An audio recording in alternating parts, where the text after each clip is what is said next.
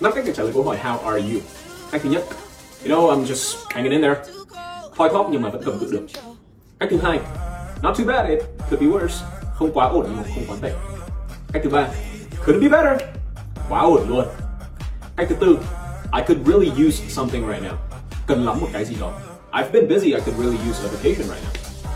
Cách thứ năm, I'm phải thank you hẹn díu